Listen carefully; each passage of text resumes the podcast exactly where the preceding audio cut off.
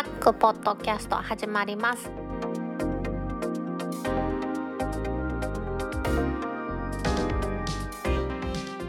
2020年9月11日タックポッドキャスト2第112回目の始まりです。この番組は天王寺アップルクラブの大道とコメントのコーナーからはタックメンバーの北尾姫とお届けします。今週のオープニングで取り上げたいのは iOS のアップで Google Android も含めてなんですけれども iOS が13.7になりまして新型コロナの接触通知技術というものが変わったということでそれに関するニュースをちょっと取り上げたいと思います。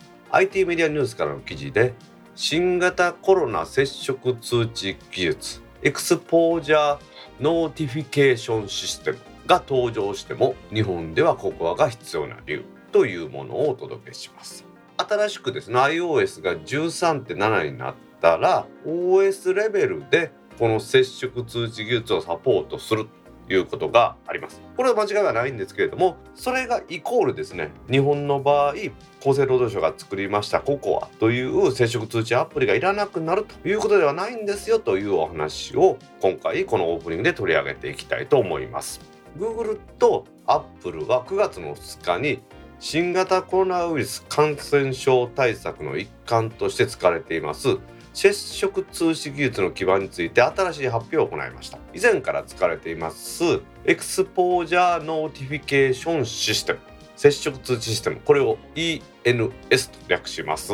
これの次の段階にあたります。 Exposure Notification Express という仕組みを作りましたよ。という話なんですね。これは ENE と言います。ですから従来からのシステムを ENS 新しいシステムを接触通知エクスプレスと呼んで ENE と呼ぶというふうに思ってください。接触確認アプリというものを用意することなくスマートフォン上の OS だけで機能オンにすることで接触確認アプリと同じことをすることが可能になるという技術である。ここまでは全然間違いがありません。今のですね接触確認アプリ。これはですねスマートフォンの Bluetooth 機能を使いまして1 m 以内に15分以上いた人同士が濃厚接触があった人と判断してですねこのデータベースにそれを蓄積していきます。でその記録を匿名化して記録して陽性登録者のデータベースと照合することで過去2週間以内に陽性登録者との濃厚接触の疑いがあった人というものを通知するということなんですね。各代々も入れておりますんで陽性者の接触確認するというのを押すと陽性者との接触は確認できませんでしたというのが来ますそこには陽性者情報の登録というものがありますのでそれをすると自分が陽性者でしたよということを登録してですねデータベースには ID がずっと蓄積されてるわけですね何番の ID の人と私は接触しました私は接触しましたというのがどんどんどんどんサーバーに上げられていってその何番の ID の人が陽性でしたよというのが来てそれと照合した接触してた可能性がありますねっていうことを教えてくれるというふうに思ってもらえばいいと思います。まあ、ここまでは皆さんもご存知だと思います。日本の場合には厚生労働省が接触確認アプリココアこれを運用しますがそれと連携していますのがこれも厚生労働省が管理しています陽性者登録システムである HER シスっていうのがあるんですね。それと連携しております。この HER シスに今先ほど説明しました陽性者が登録される。それとこの ENS が連携してココアが作られてココアで通知ができるということなんですよね。でこの ENS で何が定めてるかと言いますと 1m15 分というルールだとか Bluetooth のビーコンの使い方 OS 上でバックグラウンドで動作するとかあとはプライバシー保護の仕組みとかですねそういうものが規定されていますこれで今気が使ってるというのはやっぱりですねプライバシーを最大限配慮してさらにはスマートフォンの消費電力を抑えるということを考えてねほとんどこの消費電力を使わずにやってますよね。アップルとグーグルのせっかく作ったフレームワークを使わない国もありますしシンガポールなんかそれが有名でシンガポールのシステムが電池を食うということで日本でココアが導入された当初もそれを引き合いに出してココアでものすごい電池を食うから入れるのやめようとか言ってる人がいましたがそれとは全く違うということですよね。イギリスなんかはイギリスさんが独自アプリをやると言ってたんですけれどもやっぱりやめてこのアップルとグーグル方式に切り替えたという国もありますんでね独自方式でアプリを作って消費電力安定性をクリアするというアプリを作ってそれが OS レベルで動いてさらに Android でもですね iPhone、iOS でも使えるっていうのはやっぱり難しいんだなということでこの Google と Apple がね手を組んでこれを作ったというのはこの番組で、ね、その話が出た頃からずっと取り上げてますがやっぱりこれ素晴らしいことで人類の役に立ってるんだなというふうに思うんですよね。じゃあですねなんでこの ENS から ENE にだんだん移行していくのかと言いますか Google と Apple はお金かけてですねそういう仕組みを作ったかと言いますと今話しましたように Apple、Google 方式が使うっていうのが現状でベストっていうことですよね。でほとんどの国がそのように考えているんですけれどもそれを証拠にドイツでは1700万件ぐらい日本でも1500万件ぐらいダウンロードが行われていますアメリカでもやってるんですけれども国があまりお金がない接触通知アプリを導入を希望してるとこあるわけです。ここで Google と Apple が提供してるというのが各国の単位でアプリを作ってくださいと。各国の保健当局でアプリを作ってくださいというふうにもう決めてしまっていますのでやっぱりそのアプリを作るというのは大変ですよ。なのでこのアップルとグーグルがこの対応の第2弾として用意しましたのがこの ENE という仕組みなんですね。ENE はアプリのインストールを前提とせずに OS 側に濃厚接触疑いの記録と陽性者データベースの照合ユーザーの通知までこの3つですね。ココアがやってるようなことをやります。ですから OS 側での機能をオンするだけで使えるようになるということでアプリ開発する余裕がない国だとか今一生懸命アプリを作ってるというような国でも迅速に展開といいますか利用できるようになるということなんですよね。実は4月にアップと Google が計画を発表した話が出た頃からもう予定されていたことなんですよね。それは分かっていたけれども第一段階の状態ですぐね国民に使えるようにしようということで日本とかドイツはすぐにアプリを作った。じゃあさっきから言ってますようにアプリがなくてもいいならまあその方がいいんですからここはいらないのかという問題なんですけれどもそこに関してはやはり今のところ日本ではそうではありませんよこれはですね OS の中にですね接触通知という項目が出たんでその接触通知機能が OS だけで使えるようになったと。皆さん誤解してると思うんですけれども日本の場合はさっきにも話が出ました陽性者データベースであります HR シスというのの連携が必須なわけなんですよね。現状で ENE というものはその段階では日本ではないということなんですね。パッと見たらそれができるように見えますけどもデータベース側がまだ OS 側と対応していないというところなんです。もう OS レベルになってアプリが不要になればそれはそれに越したことはないと思うんですけれども完成したデータベースがなければこれ意味ありませんからね。それを OS レベルでできてるかというとそれができていないと思ってもらえばいいということなんですね。さらに例えばそのデータベースができたとしても通知だけでは完了しないというのがこの保険衛生の難しいところではあると思うんですよね。じゃあ通知されたらどう判断するのかどこに連絡してどうやってその後ですね検査を受けたりするのかというものはココアでは提供されていますけれどもようわからんとか不便とか言われてますけれどもこそれとかそれを都道府県についてやってるってことは間違いありませんので OS レベルではそれは全然できていないということなんですよね。多分ですね日本の政府としては、まあ、ココアの開発をやめてこの ENE でアプリなしの方が簡単やからって移行するっていう可能性はあるかもしれませんが現状ではなので ENS を使ったココアというもので通知システムというのは運営していくということは間違いないです。現状ではですね。なので今のところはですねこの ENE というのはあくまでまだアプリが作られていない環境にある国がとりあえずそれを利用してみようかということで使えると思うんですけれども日本のようにあらかじめあった ENS という仕組みを使ってですねすでに感染者のデータベースも作っとる。それを利用して保健当局がどのように接触濃厚接触と言われた人が検査を受けたらいいのかシステムを作ってる。日本も3歩も進んでるものがココアです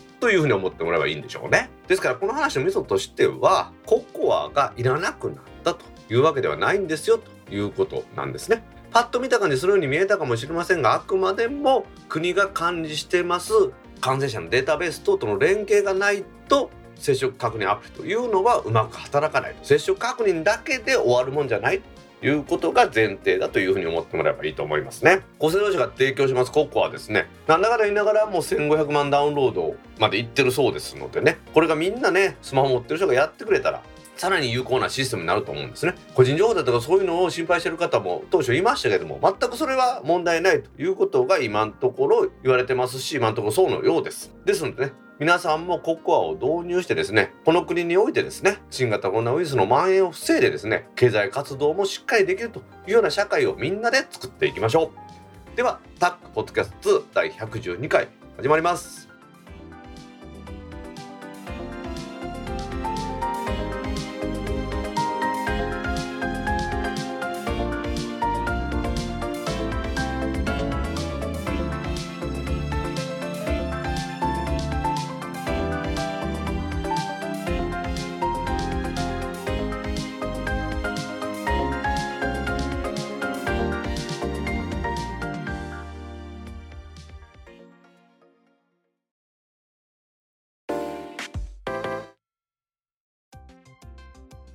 公式ツイッターアカウントでリツイートした記事を紹介します。2020年9月5日9時47分にリツイートした記事です。SMS で届く詐欺スミッシングの被害は深刻化。NTT ドコモらが提供する対策方法とは？インターネットウォッチからの記事です。NTT ドコモがオンラインで開催しましたフィッシング対策のワークショップにおいて最近流行っておりますスミッシングというものに対する検討会が開かれました。ドコモとマクニカネットワークスというセキュリティベンダーとのお話ということなんですけれどもこのスミッシングというのは最近流行ってますショートメッセージサービスね。SMS とフィッシングを組み合わせた造語です。佐川急便のやつなんかとっても有名ですけれどもスマートフォンの SMS を悪用してフィッシングサイトに誘導して個人情報やクレジットカード情報を盗み出してお金を取ったりですねスマートフォンをマルウェアに感染させてさらにそれを踏み台にして攻撃を行ったりするということなんですよね。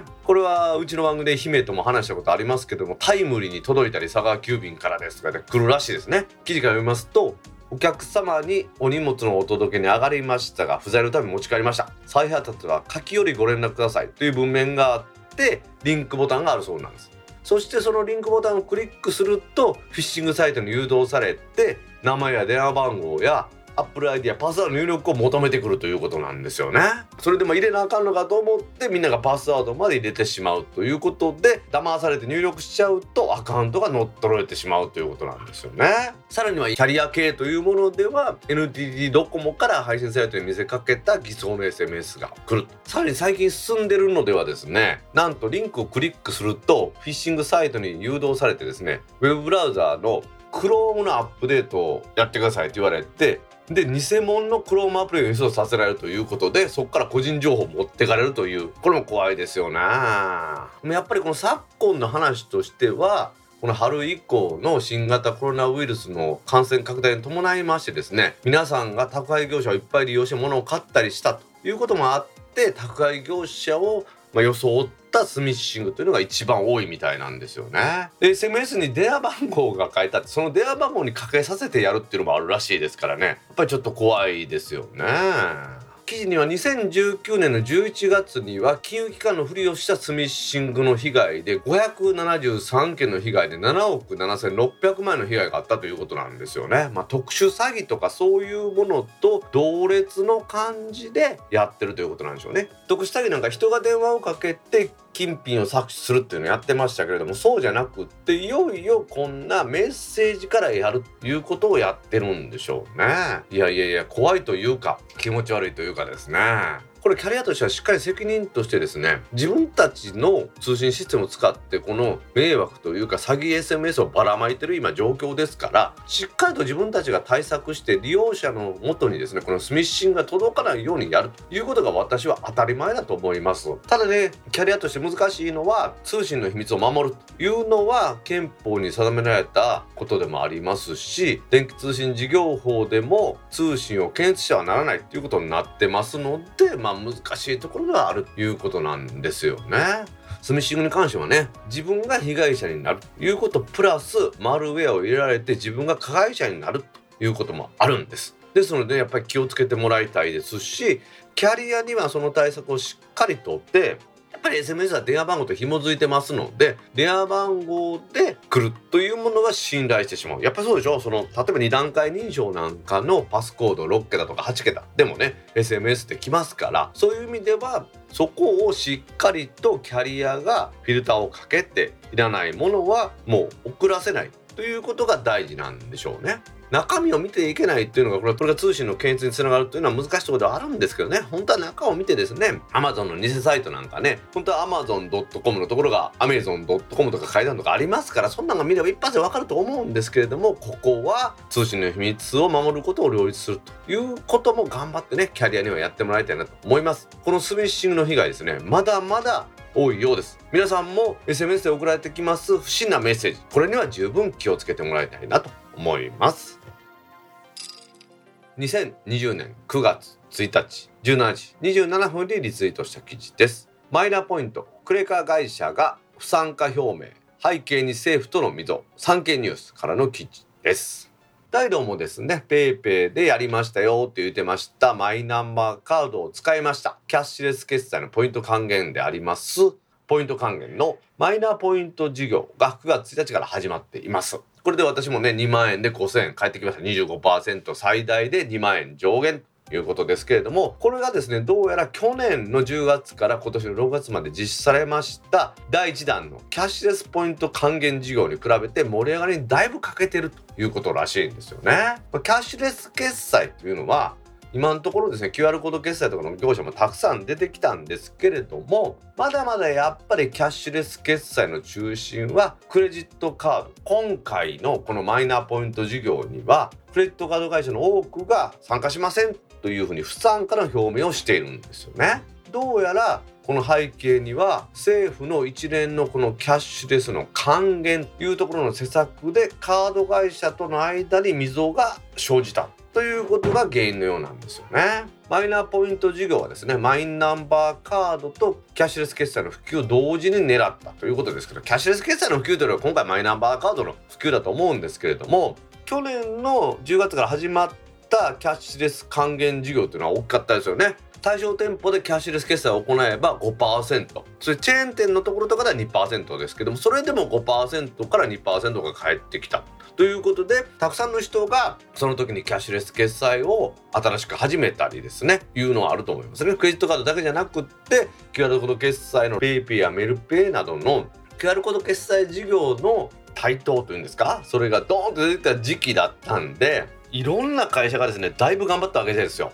キャッシュレスの QR コード決済会社20%還元とかやってましたよねそれでこのクレジットカード会社はまあ損とは言いませんけれども数千万円規模のシステム改修をしてですねキャッシュレス還元事業に参加してですねそしてあんまり美味しい思いをしなかったということらしいんですよね。で何よりもですねその大きくですね政府のこの事業に反発をクレジットカード会社が覚えたというのは実はですね私もこれ知らなかったんですけれども今年の6月このキャッシュレス還元事業終了の間近の時にですねなんとですね政府が決済手数料情報を開示するということを言い出したんですよね。そうなるとですねクレジットカード会社としてはですよなかなかそれを公表されると厳しいらしいんですよね。決済手数料っていうのはキャッシュレス事業者が決済のたびに店舗からもらえるということです。例えば1000円で私ら払いますそしてお店側も1,000円もらってるように見えるんですが実は例えば事業手数料っていうのが5%であれば50円が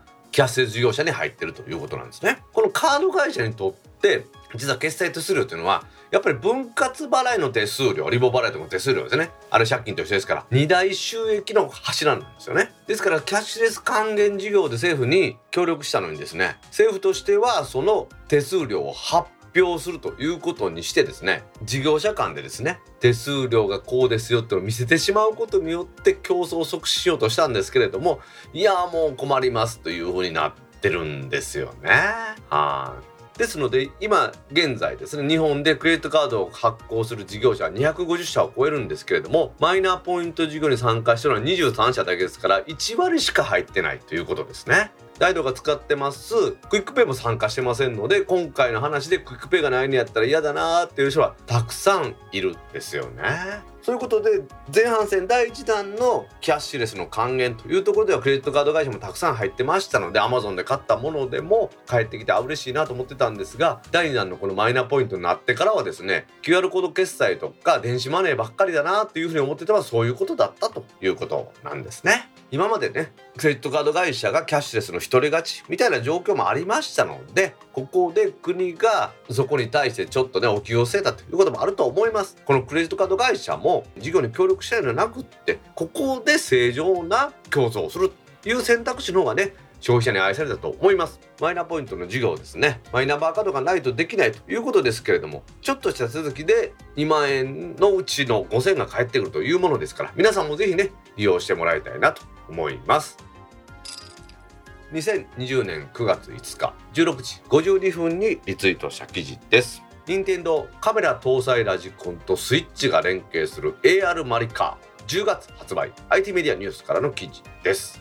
いやーこれはちょっと面白そうな話なんですよね。任天堂は9月の3日にカメラを搭載したラジコンカーと任天堂スイッチを連携させて遊ぶマリオカートライブホームサーキットというものを10月の16日に発売すると発表しました。カメラで映した。ラジコンカーについてるカメラです。そのカメラで映した映像を見ながらスイッチでラジコンを動かして遊べる。価格は9980円になるそうです。いやーこれも多分品切れになるんでしょうね。これはマリオカートに登場するカートを模したらカメラ搭載のラジコン。それに4つのゲートと2つの矢印看板。ダウンロードするソフトのセットです。ゲートや看板を室内に置いてラジコンを走らせると部屋の中をサーキットに見立てて AR 映像が出てくるということなんですよね。カメラ映像にはダッシュ機能とかパックンフロアなど今までのマリオカートに登場してます。アイテムや障害物を AR で合成して再現するでゲーム中にアイテムなどの効果が発生すると部屋を走るラジコンも止まるということで連携してやってるということなんですよね。今のところ売り出されるラジコンの方はマリオのカートとルイージのカートの2種類ですけどまあ将来増えてくるのかもしれないと思いますね。ゲートを4つあってまあスタートとゴール。それと12っていうゲートだと思うんですけどそれを使ってその中を走るいうことのようなんですよね。ですから自分の家の障害物そういうものでコースを作ってさらにはゲートを配置することによってコースを作るということなんでこれそれ自体はね非常に簡単なんで面白いなと思うんですよね。なかなかね言葉で説明しにくいんですけれども普通の車といいますかレーシングカーみたいですね。F1 レーサーのレーシングカーみたいな車があると思ってください。そういうラジコンです。乗ってる人の後ろに前を向いてカメラがついていると。そのカメラのライブ映像を見ながらカートを操作しますよ。ですがそのカートのついたカメラからのライブ映像は AR で合成されてると。ただしゲート4つのゲートはリアル。そして2つの看板もリアルですのでそのゲートを順番に通っていくようにコースを作ってそして走っていくということなんですね。そうすると他のですねレースに参加してるこの車なんかは AR で表現されると。さらにはキノコとかまあキノコが何かよく私も分かってないんですけれども あのどうやらゲームの中でそのキノコとって相手邪魔をしたりするとかいうようなもんらしいんですけどもそういうこともできると。それが AR で表現されると。そして他のプレイヤーからまあコンピューターが操作してるプレイヤーもあると思うんですけどそれからですね妨害されて自分が止まってしまうとラジコンも止まってしまうというような感じでやっていくらしいんですよね。いやこれなかなか面白いと思うんでね誰でも欲しいんですけどね。結構えなんしますかね価格は100ドル。日本円ではさっき言いましたように9908円で税込みします。と1万1000円ぐらいになるんでしょうけれどもお子さんなんかおったらこれはいいでしょうけどね。うちはでもにゃんこがおって走ってるやつは絶対パコーン叩かれると思うってねうちではなかなか難しいかなとは思いますよね。任天堂のスイッチ本体がなかなか手に入らないというこの時代にですねまたこんな任天堂はキラーコンテンツと言っていいのかわからないですけれども AR でですねラジコンを走らせてそれがスイッチの画面で実際に見てできるというような楽しいものを作ってきました。またね品薄になるのは必須だと思いますけれどもね。誰でもね是非ねちょっとどっかの家電量販店なんかでね展示物があったらね是非見てみたいなと思います。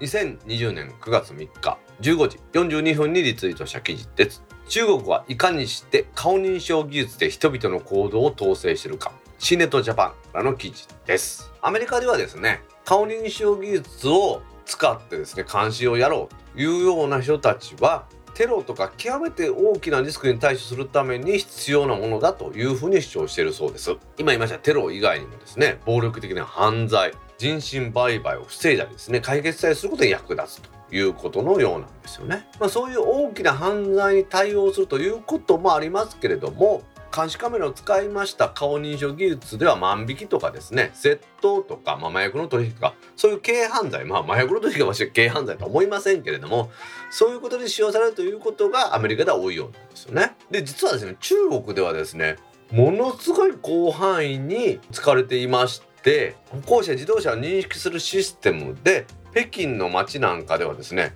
全ての車の色だとか車種っていうんですか SUV なのか乗用車なのか人ですね顔だけじゃなくって人の姿を見て成人なのか男なのかですね服装はどんなのかっていうのを刻一刻と記録したり判定したり認識したりする技術というのを使ってですねすでに国内のほぼ全ての市民を監視して記録していると。いうことらしいんですね。で去年に実はデータベースの漏洩があってどんだけですねもうすごい監視網を張り巡らしてるかっていうのが分かっているようですね。まあ私はねその政治的なことはよくわからないですけれども例えばその刑法とかっていうものが日本にもありますけれども人のものを取ったりするとかというものを監視するっていうのはしょうがないのかなと思うんですよね。実際もね私が住んでます大阪の電気屋街の日本橋でもいっぱい監視カメラついてますし出勤する時にね通っています大阪の南ですね難波の町にもですねありとあらゆるところに監視カメラがあってありとあらゆる記録を取ってるんだろうなとは思うんですよね。それを中国においてはですねアメリカもそれを導入しようとしてるんですけれどもリアルタイムにですねその中身を分析してデータベース化して誰だ誰が通ってたどんな人が通ってたどんな服装だったというものが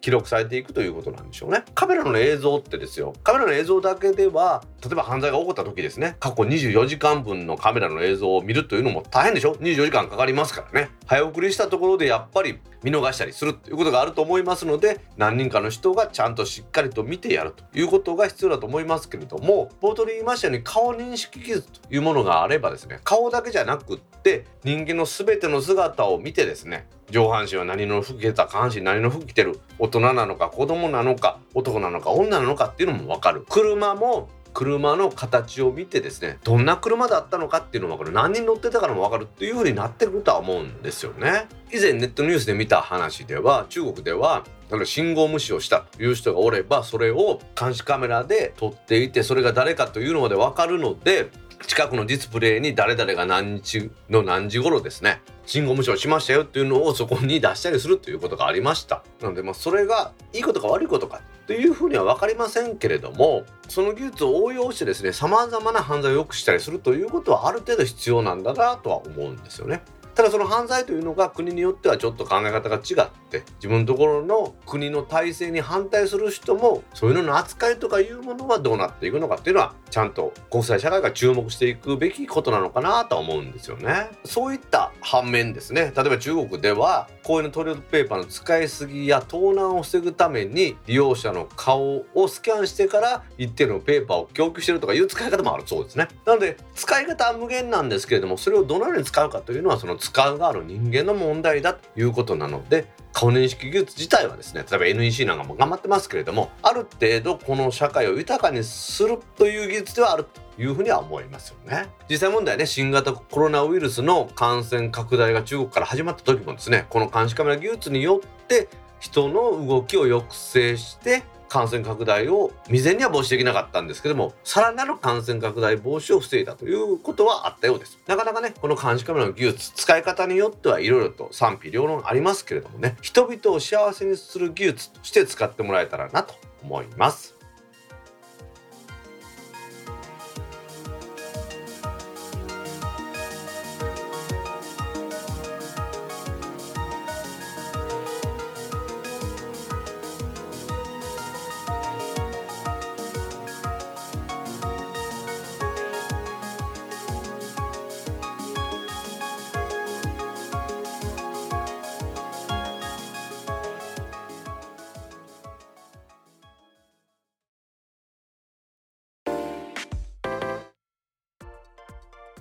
ポッドキャストにいただいたコメントを読んでいくコーナーです。このコーナーからはタッグメンバーの北尾さんとお届けします。皆さんコメントありがとうございます。今週もたくさんのコメントありがとうございます。まずはじめにタッグ公式ブログにいただいたコメントを紹介します。はいお願いします。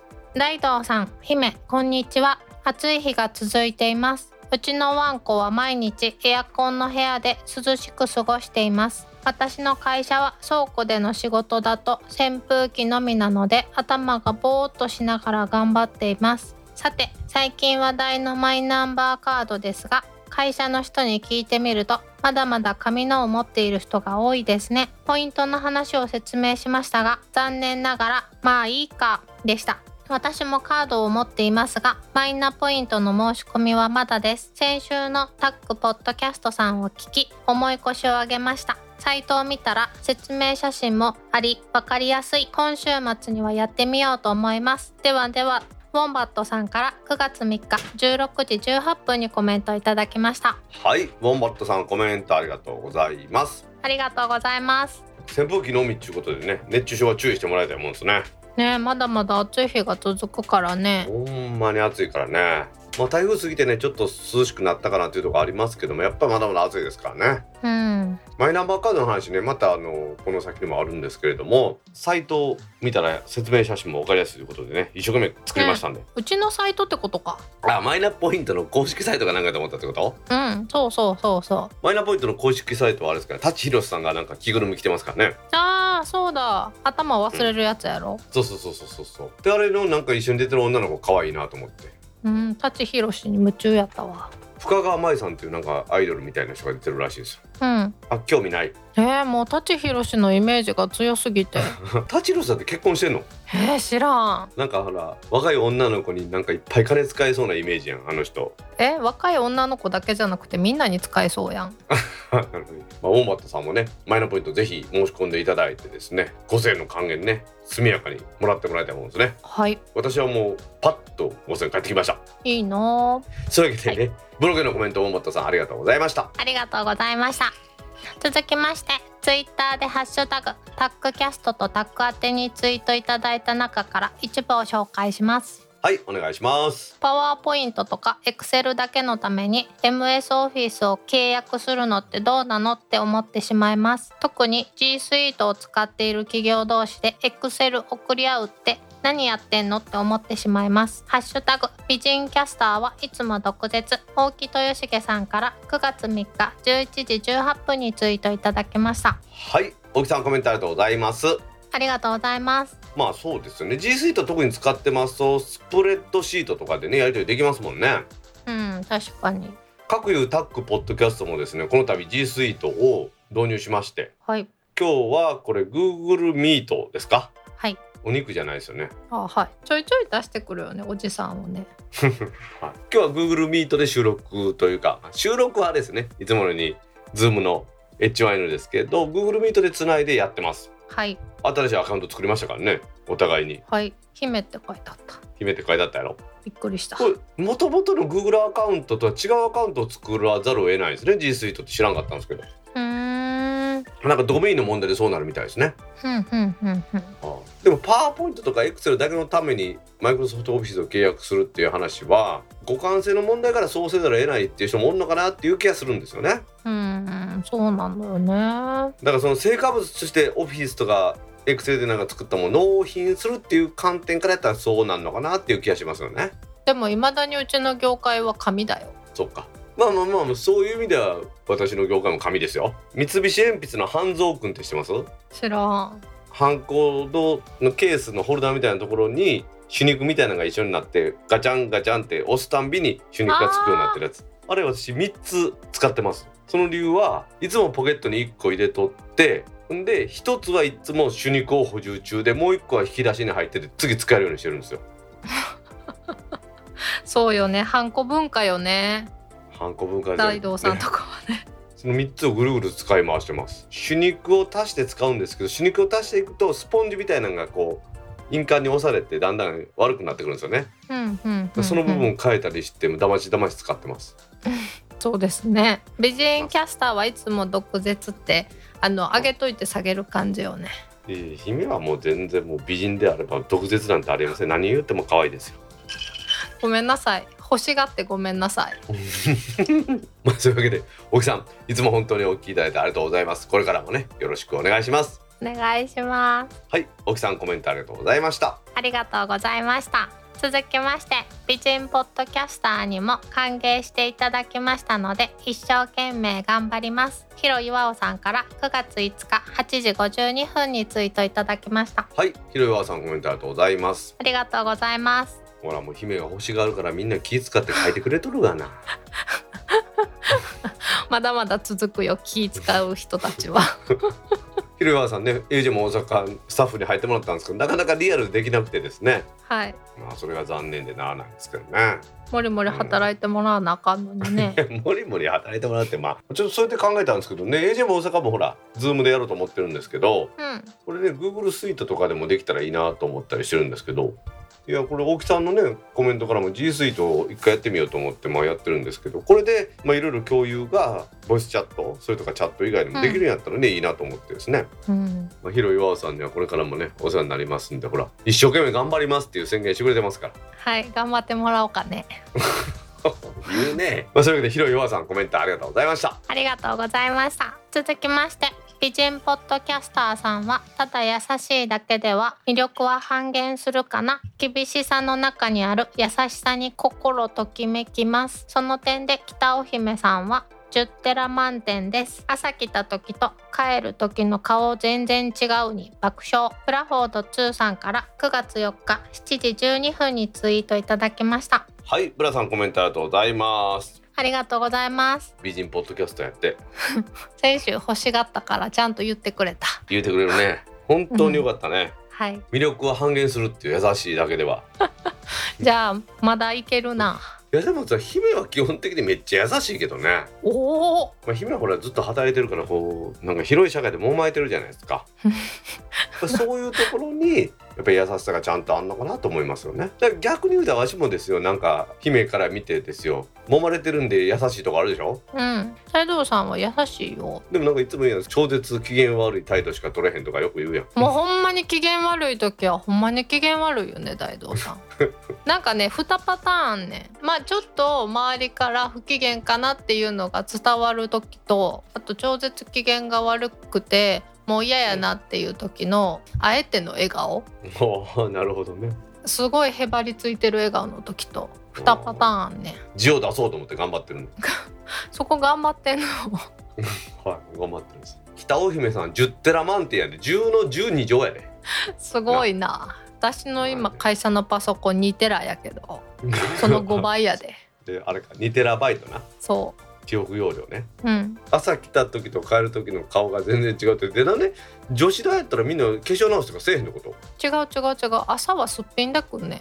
サングラスにすっぴんでくんねん。でなんか休み時間ごとにちょっとずつちょっとずつ顔が出来上がっていくねん。まあお昼休みで大概完成するけどね私ら工業大学やったしさトイレなんてなんか汚ねえさ灰皿が置いてあるようなとこやったんやけどうん。女子大のトイレとかってやっぱ綺麗な大きい鏡があってとかっていう感じ？あーうん。確かに。でも洗面スペースとかめちゃくちゃ広かった。わしら男のさところって言ったらほら小便器バーって並んどってさうん。で手洗うところには手洗うだけの大きさの陶器のあれがあってそこにはほら鏡言うたらさ横が3 0センチぐらい縦が4 0センチぐらいの鏡しかないやん。あーでもなんか女性用のトイレってさこう壁一面が鏡みたいなイメージやんか。えー、でもちょっと昔すぎて覚えてないわおい取り消せ取り消せついこの間って言い直せ。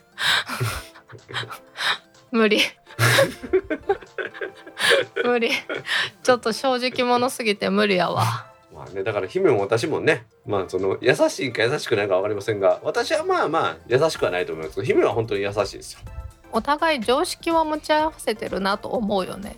いやわしはでも常識外れだってよく言われんでえー、そうかな。プライベートで。むやみやたらに怒ったりはせえへんやろ。プライベートですからこれからもね付き合っていくたいと思ってる人たちと遊んでるわけですから。うん友達の前じゃなくて店員さんたちに存在な人とかいるやん。おーうんうんうんうんうん。というわけでブラさん姫は10テラ満点です。やった。ブラさんコメントありがとうございました。ありがとうございました続きまして朝から飲みたくなる内容。もはやそれはレモンハイハッシュタグ今週の肉姫。いいよ。プラスさんから9月4日8時45分にツイートいただきました。はいプラスさんコメントありがとうございます。ありがとうございます。姫のほらハイボールそれはレモンハイって言うて プラスさん。そっか。あそういうことか。話を聞いて飲みたくなって姫そんなハイボールにいっぱいクエン酸やったらそれはレモンハイやろって言うてるわけ。そうやね。そうですわ。わしあのさ角ハイボールにレモン絞んのね正直好きじゃないよな。えー、う、うんんでもわかる気がする。酸っぱさが勝つよね。うん。まあくまちゃん好きですからね。ほら動物だけちゃん付け。この前も足の机の上に置いてあるリラックマンのぬいぐるみを落とした部下には理不尽に切れときましたんでちょっと ちょっと今ひ引いた職場の机の上？えうん。ちょっと待ってちょっと待ってちょっと待って。職場の机の上にリラックマがいいの？はい。えなんかおかしいですか？え机の上片付けなさいって怒るで。いやいやもちろん片付けてありますけどちゃんと台みたいなところにくまちゃん置いてありますよ。ちゃん付け？はい。あのなんか昔ながらのさ三角形の木の役職書いてあるやつ机の上に置いてあるのあー。えー、ちょっとあんなん見たことないけど私。社会人になってから。うちの業界ではまあ当たり前に置いてあるんで。へええじゃあ役職変わったら毎回作り直してるってこと？うんそうですよそうですよ。地球に優しくない。昔はわしは若い頃はあれを墨で書いて変わるためにその何カンナで削って書いてたんですけど、うんうんうんうん。今のカッティングマシンの字が書いてあります。ちょっとこの話長くないですか？はい。そういうわけで姫いいよって言ってください。いいよ。そういうわけでプラスさんコメントありがとうございました。ありがとうございました続きまして iPhone6S プラス愛用してますが今年の夏場暑いから iPhone もポッドキャスト聞くだけで右上がめちゃくちゃ暑い。ニュースサイト見てたらどうやらバージョン13.61が原因らしい。再起動したらあっさり直し治りました。アップデート後の再起動の大切さを痛感。6S プラスもいよいよ限界？12に注目。アポロさんから9月2日7時31分にツイートいただきました。はいアポロさんコメントありがとうございます。ありがとうございます。6S のプラスが大きい方ですね。うん。老眼対策でしょうね。こらこらこらこら。私は実はですよ未だに持ち歩きは 10S なんですけど家では7プラを使ってるんですよ。うん。その理由は老眼対策です。あはい。で電車の中で見えにくいんでいつも葉月ルーペかけて 10S を見てます ちょっと末期やな。末期ってどういうことやねん？末期とは。今もあれで原稿見えへんから老眼鏡かけて見てるからね。えもうそんなに来た？そんな来てますよもう。ほんまに。怖いよー。怖いよー。いやほんまそうですよ。まだそっちには行きたくない。昔から若い頃遠視気味やし視力がずっといいからもう見えないんでしょうね。こういう近いところがね余計に。うんじゃあまだ私目悪いから大丈夫や。iPhone12 の発売もねもしかしたらすぐなんじゃないかって言われてますしね。あそうなんや。うん、6S プラスというか 6S 自体も iOS14 には対応するということですからまだまだねアポロさん使えますよって話はちょっとツイッターでやり取りしたんですけどね。うん。やっぱり最新の方が使いやすいことは間違いないですね。12とさうん。ピクセル5とどっちが早いかな。iPhone の方が早いでしょうねそう思うやっぱり。うん、まあまあまあ iPhone はほらそこは有利じゃないですか。Apple 製のその CPU 積んでるから。うん。最適化されることは確かなんでそこだけは強いんでしょうねやっぱり。うんうんまあそれはハードウェアとソフトウェアを一緒に作ってるメーカーの強みですよこれは。うん。うん。というわけでアポロさんアップデート後の再起動は大切です。はい。アポロさんコメントありがとうございました。ありがとうございました続きまして今週も楽しかったです。巨乳になりたい。そこは大人になろうの流れが好きです。メイクのアプリではないですが一時期流行った FaceApp で女性化した写真をお送りいたします。ひろふわさんから9月4日19時59分にツイートいただきました。はいいろはさんコメントありがとうございます。ありがとうございます。はい。こんな人いるよね。こんな人ってみんな分かれへんがな これひろわさんのこの女性化した写真はまあどうでもよくてですよ。どうでもええっていう失礼って言い方ですけど、気になるのはこの後ろに写ってるあのアルミホイルとかですよ。あとはこれなんていうんですか水屋っていうんですか？食器だな なんで水屋って言った？なんで食器棚じゃないの？いや食器棚じゃないじゃないですか。これ水屋じゃないですか。え水なみ水なじゃない？水屋がわからん。え水屋って言えへん？え初めて聞いた。何？関西弁？まあまあ生きとるけど初めて聞いたわ。まあまあってまあまあじゃないやろ。だいぶやろ。おー。水屋ダンスとかって言うんかね確か。へえなんで水屋？茶室にの隣のことを水屋って言ってたらしいですよ、うーん。まあ、そっからだからまあ出てきたんでしょうね。う台所食器とか傘っていうかその片付けるところっていうんでしょうね、うんううんんうちは食器棚の中を勝手にあいつらが開けてなんかガラスとか割るんで。危ない。だから下の段あいつらが入る下の段にはもうなんか割れないもんしか入れてないです。うんだってね足傷つくもんね。肉球がね危なくてね。うん食器よりも足の方が心配やわ。ガラス割れたりするのは全然構わへんけどね肉球とかに刺さったりしたら大変やからさ、うんしかも気づかんうちにずっとねってなったら怖いやんまあ、あいつらでも自然の力で頑張るけどね。どうかな。このフェイスアップっても一時期流行ったけどもうその後誰もやってないですね。いやいるよ。ちょっと癒し系の。いやそれは知らんけど。いる。なんとなくあーってなったもん。ひろはさんでもここの前のね台風で住んでた地域えらいことになってたと思いますけど全然ご無事のようでよかったですね。よかった。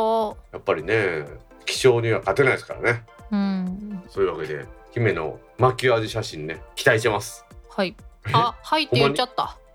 うんそうやね嫌や いやいや。いや嫌や。嫌とか嫌じゃないかとはもう関係ないんよ。もう卓越するからわかる？アイドルの女の子が水着になるの嫌ですって泣いても結局は水着になって写真撮らなあかんねやろ？うん。それと一緒や。アイドルちゃうし。美人ポッドキャスターの宿命や。どうしよう。丸め込まれてしまう。いや丸め込んでない。まあ、まあ、そういうことや、はい。駆け出しの子はそういう仕事もあるんや。い なんかまあまあ生きてるやんかやポッドキャスターとしてはまだまだ駆け出しやで、あはい。まあ、そういうわけでじゃあよろしくお願いします。そのうち。はい。というわけでひろはさんコメントありがとうございました。ありがとうございました。続きまして大道さんボイスがいつもより低音の魅力。カリエンさんから9月4日22時11分にツイートいただきました。はいもう一ついきましょう。大道さんの声のイメージ。ネオさんから9月5日3時33分にツイートいただきましたはいカリエンさんネオさんコメントありがとうございます。ありがとうございます。先週のわしのほら一人パートのとこね。うん。あそこの話なんですけどうん。実はあれあのギリギリに撮ったんですよね。うんうんうんうん。であの私ほら結構早起きじゃないですか。でまあ前ねしんどかったりしたら8時とかほら7時半とかに寝るでしょ。うん。でその時も多分ね7時過ぎに寝て3時過ぎぐらいに起きたんですよね。うん。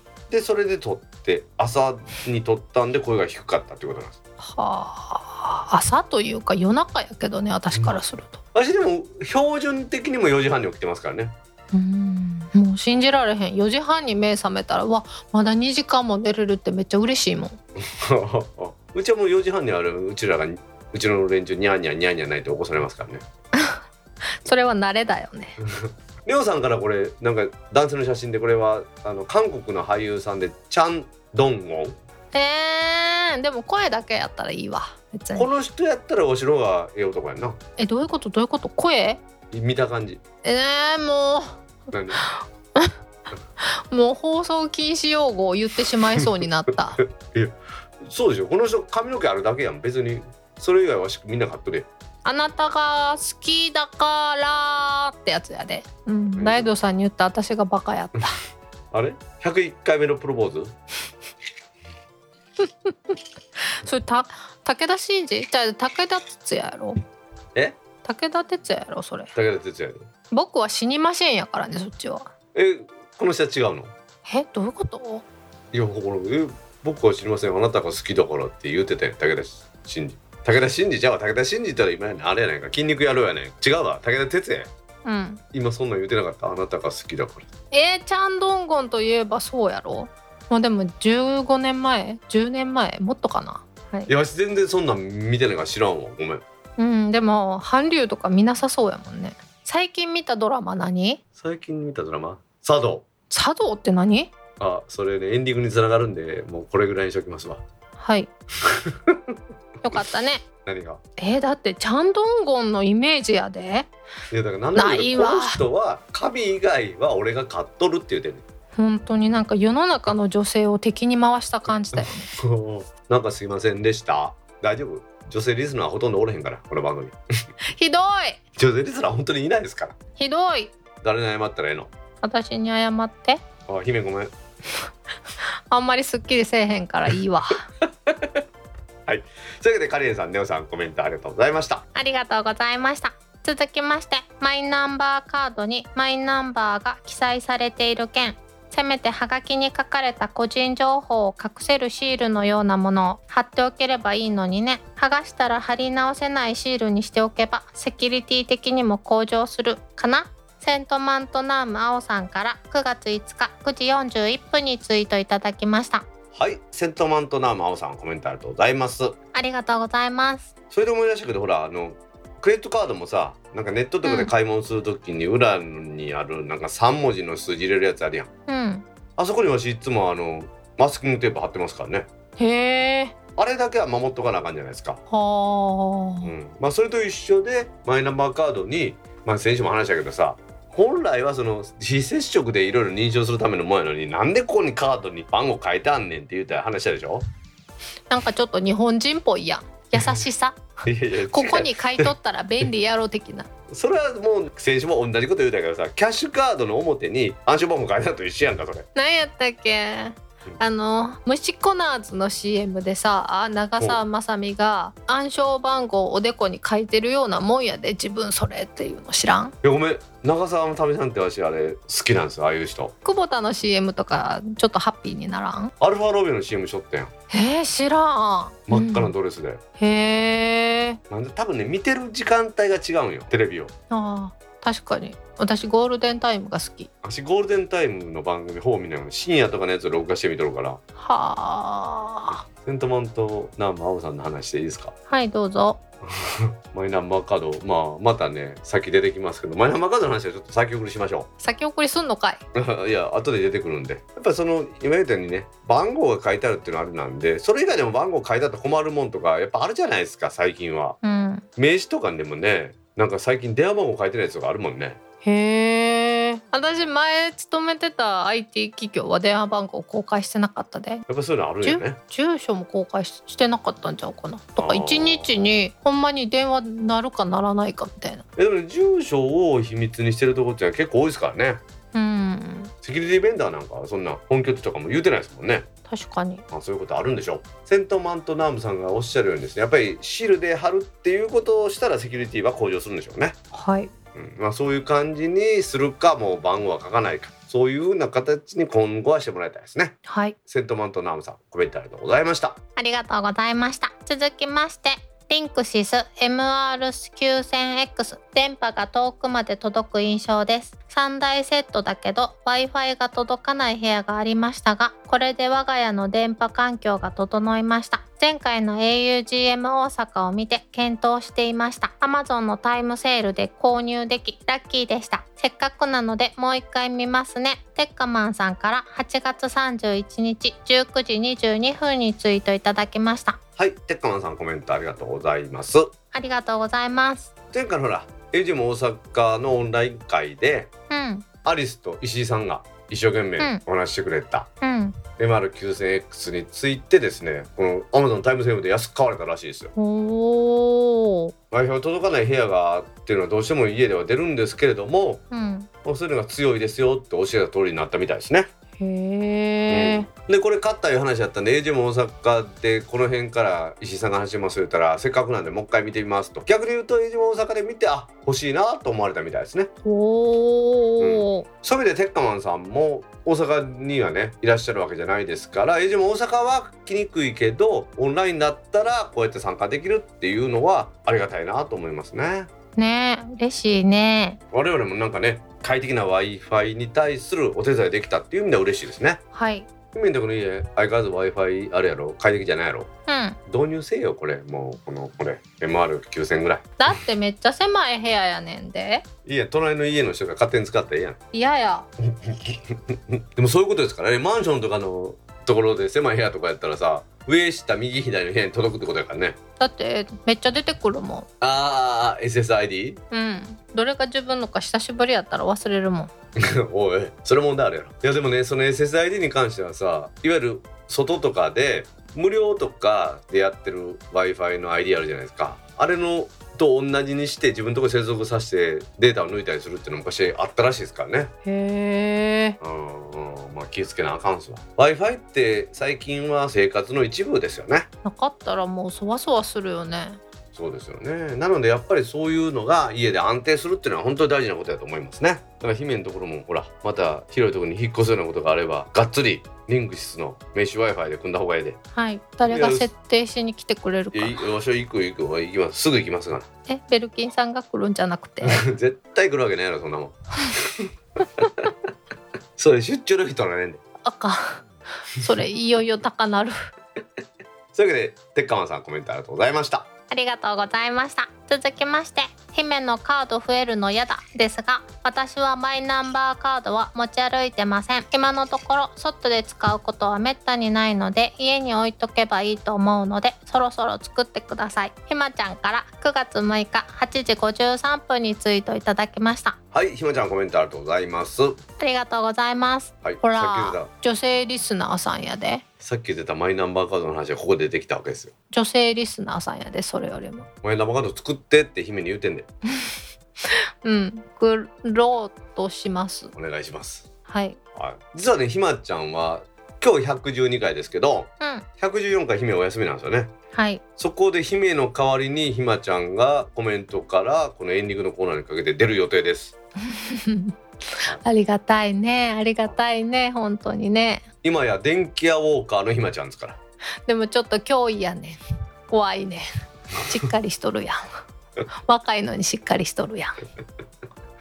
姫が追い出されて各ポッドキャストもひまちゃんの何番組になるというのを恐れてるわけやな。だってコメント来すぎて時間足りひんとかなるかもしれないやん。翌週も多分私宛てのコメントじゃなくてひまちゃん宛てのコメントやろコメントは毎回10本までを厳選してやらせてもらってますんで。なのでまあその、まあ、10本以上になることはないと思いますけど。はい。多分ね9月の4連休のあの辺りで撮ろうと思ってるんですよ。はい。はい、なのでねひまちゃんあっての皆さん114回のコメントあったらぜひくださいね。その前の週ぐらいにね。あの113回ではわざとそれは発表せずに114回に持っていくようにしますんで。へえ113回で宣伝しようよ。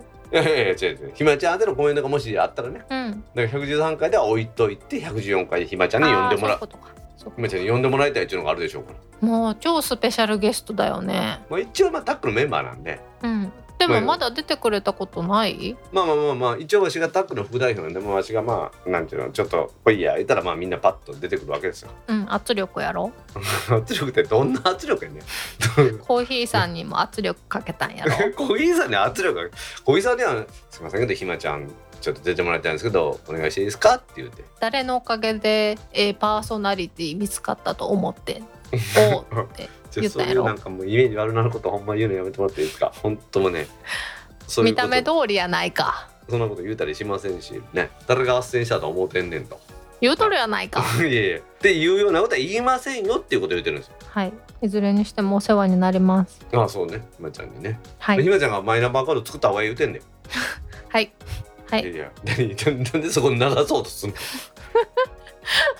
うん何？直接行かなあかんねやろ？区役所に。取りに行くところだけね。ほう。申し込みはいらんよ。いかんでよ。ほう。なので申し込みだけやって取りに行くのはその何行ける時に行ったらいいんですよ。頑張るわ。今まだ混んでんのかな？うーんどうなん？わしこの前だからほら言うてんあの証明書の発行？うん5分で終わったからね。まあでも地域的な問題もありそうやん。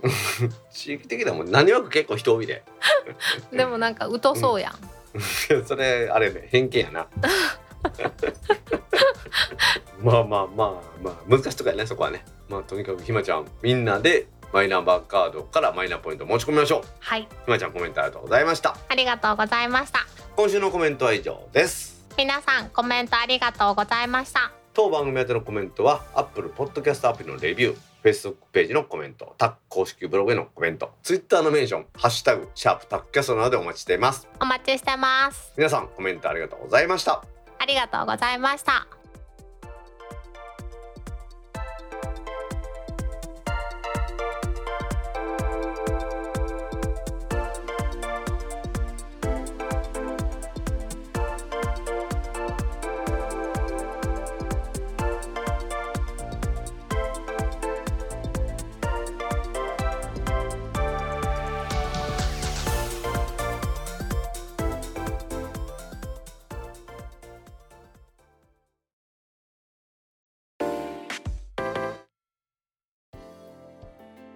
ポッドキャスト2第112回もエンディングを迎えました。はーい。まあちょっとさっきも話したんですけどうん。やっと姫に夏休みが来ます。来ます。毎年8月にね姫に夏休み取得してもらってたんですけどはい。今年はちょっと9月にずれ込みましたね。はい。コロナの関係ですか？そういうことです。はい、はい。さっきも言いましたように9月25日配信の第114回姫がお休みでひまちゃんが出演してくれます。ありがとうございます。電気屋ウォーカーのねもう今やもう太一さんとね3人目のパーソナリティということでねひまちゃん大活躍ですからね。はい。いやわかりやすいよね。でも意外かもしれないです。けどひまちゃんとコーヒーさんの出会いっていうのはですね、あのエイジョム山形が初めてだったんです。ね。そしてあの声声がみんなひまちゃんの声がドツボってもうドハマりしたのが AUGA 山形の代表のね。秀樹教授。はい。あこんなん言っていいのかな？いやいいと思います。皆さんあれですからねあの今まで声しか聞いたことなかったひまちゃんの声を聞いてもうすぐひまちゃんやって分かったらしいですからね。私も意外とねそういうアップル関係の会場では大道さんまさにいつもの声ですねって言われるんですけど。うんわかるわかる。そんな感じ？わしも？わしはなんかこうポッドキャストの声はいつもより高いような気がしてるんやけど。低いかな。あポッドキャストの方が？一緒に飲みに行ってるから、テンション高い時ばっかりなんな。えそうそうそう。飲むと声高いよね。そしてでかいよね。言い過ぎやろ。コーヒーさんはほんまにあのあのしばらく一緒にいてもちょっとそわそわするぐらいそのまま。え どういうこと？ああ電気屋ウォーカーさんやーって思う。ポッドキャストの声やーって思えわしにはそう思わんわけ。ううん1ミリも？言い過ぎやろ前は。まあそのひまちゃんが出てくれますんで皆さんねさっきも言いましたけどコメントとかお待ちしてますからね。はい。さっきも言いましたけど9月のあの4連休あたり撮ろうと思ってますからね。ひまちゃんに読んでもらいたいコメントはそれまでに皆さんお願いします。いやーいいなひまちゃんに呼んでもらうの。まあ姫もだからコメントツイッターで書いてくれたら読んだんで。あはい。自分の番組に違うゲストに呼んでもらうために書くってなかなかええやんちょっとドキドキする。ひまちゃんに呼んでもらえると思う。とドキドキする。そういうわけで皆さん交互期待ください。はい。今週のエンディングで IT にも何にも関係なさそうな私の趣味の話でいいですか？うん。サウナスパ健康アドバイザー資格を取得しました。おめでとうございます。ありがとうございます。私あのサウナ大好きなの姫知ってますよねそれね。はい なんかそのテンション低く入ってやめてもらっていいですか？いやでもさあのあアドバイザーっていうからにアドバイスしてもらいたいなってあの純粋に思っててん。おいいねいいねいいねいいね。いいねいいねはい。まあじゃあこの資格はどんな感じのもんなんかちょっと先説明させてもらっていいですか？はい。これはですね公益社団法人日本サウナスパ協会が制定しましてまあ厚生労働省が講演してますサウナスパ健康アドバイザーっていうやつでうんなんか温浴施設つまりサウナとかの従業員さんはみんな、まあ、取った方がいいですよ推奨されてて。うん。私のようなサウナの利用者も、まあ、正しい知識を身につけてですねお風呂のどういうような入り方がいいのかとかですよ。うん。そういうのをが学べるというか学んで学んだ知識がありますよっていうのを証明してもらえる資格みたいな感じですね。へえ。例えば入浴の効果って言って3つあるの知ってますか姫？うん。じゃあちょっとここで解説しましょうか。はい温熱作用って言いますね。うん。あとは水圧作用。うん。それに浮力作用っていうのがあるらしいですよ。うん。やっぱり温熱っていうのは体を温めると血行が良くなるでしょ？すると新陳代謝がやっぱり高まるっていうのはあるっていうことですね。うんうんうんあとは水圧効果です。これはお水の中に入るとギューッとやっぱり締め付けられるじゃないですか。うん。ウエストがなんか5センチぐらい細くなるらしいですよ実際に。えー。なのでやっぱりほら足がむくんだりって女性とかするでしょ？うんであれはやっぱ足の方が深いですからギュッと押されて血液が戻りやすくなるっていうんですか、へえうん、あとはその浮力効果ってお風呂の中に入るとお湯っていうか水の中じゃないですか。うん。するとやっぱりその浮力がついてうん。実際体で支えながらの10分の1ぐらいになるらしいですよ。うん。すると関節とか筋肉がリラックスできるっていうのもあるっていうことですね。へえ勉強になったわ。あーありがとうございます。かといってねあんまり深いお風呂に入るとうん。この水圧とかで心臓が押し出そうとするパワーとかにこうなんかいろいろと害があるので一番いいのはやっぱり下半身だけ入る半身浴ぐらいの深さがいいっていうことらしいですね。へえどう？勉強になる？うん。2回目も言った方がいいかな。はい。言ってください。もうどんどん掘り込んで。勉強になったよ わしはそんなん無視して死ぬほど暑いサウナに死ぬんじゃないかっていうぐらい入ってその後水風呂に入るの好きなんですよ。深い水風呂に。えじゃあその資格生きてないや。んいえいえいえまあそれはそれでまあ無理のない範囲で楽しむことも大事ですからね。何も学んでないじゃん。いやいやちょっと待って待って待って。自分にとってのくつろぎ空間を作るっていうことも大事なんですよ。え3つの効果。え？プラスアルファ出てきたってこと？まあまあまあそそれを中心としてっていうことですよ。うん。まあランニングと一緒ですよねはい。ランニングもなんか楽しく走るのもいいけどなんか雨の日も風の日も走る人多いじゃないですか。うん。まああれと一緒ですよ。あはい。なんか言ってることはわかるでしょ？うん。まあでもやっぱりその入り方で危険な入り方とかどうしてもあるじゃないですか。酒飲んでサウナ入ったりしたら危ないとかあるじゃないですか。うん。そういうことはまあ気をつけようかなと思いますよね。まあ、あとはその汗をかく仕組みとかもちゃんと覚えてですね。うん。脱水症状とかならないようにするっていうのも大事でしょ？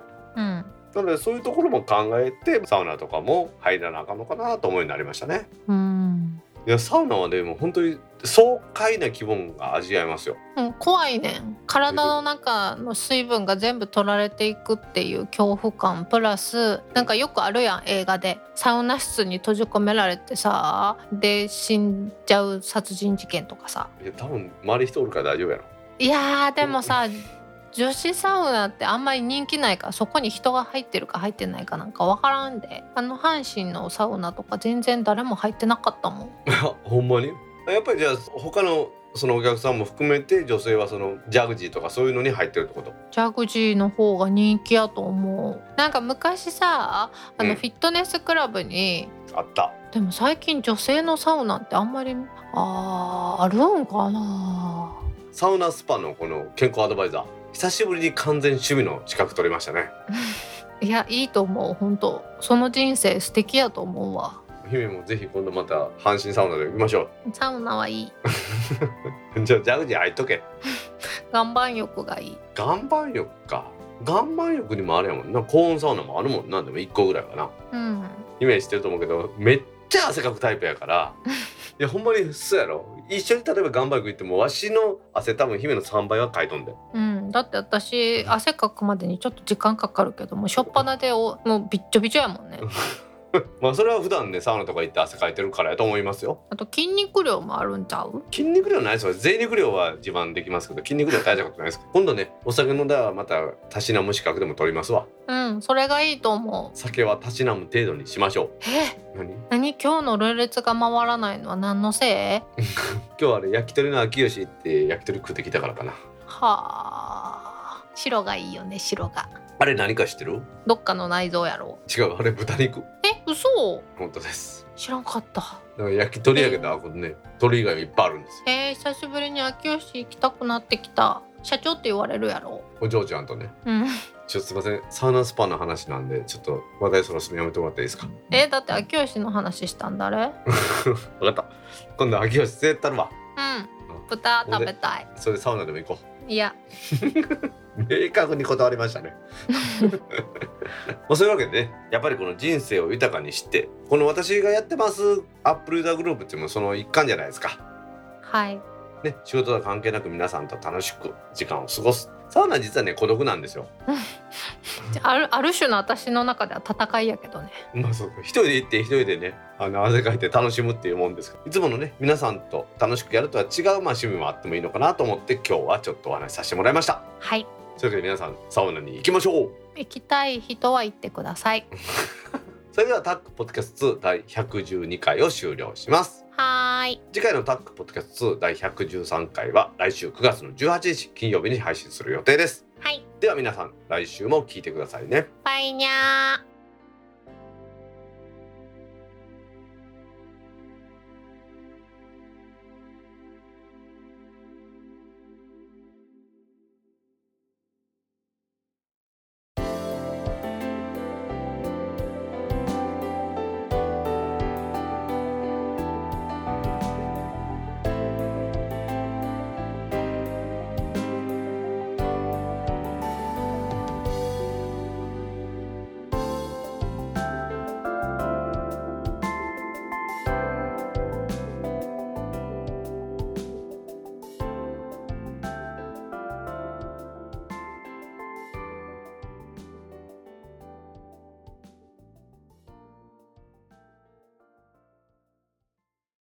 ら昔ホテル阪神のサウナ男性と女性はもちろん別フロアですけど私はサウナ行って姫スパに行ったじゃないですか。うん。あ女性用のサウナってほら行ったことないけどやっぱりその我々が入るようなドライサウナっていうかそのなんていうの？ヒーターがあって100度ぐらいのサウナっていうのはやっぱあんの？知らん。なんで知らんねん？行ったやん。知らんねん。サウナに興味ないから知らんねん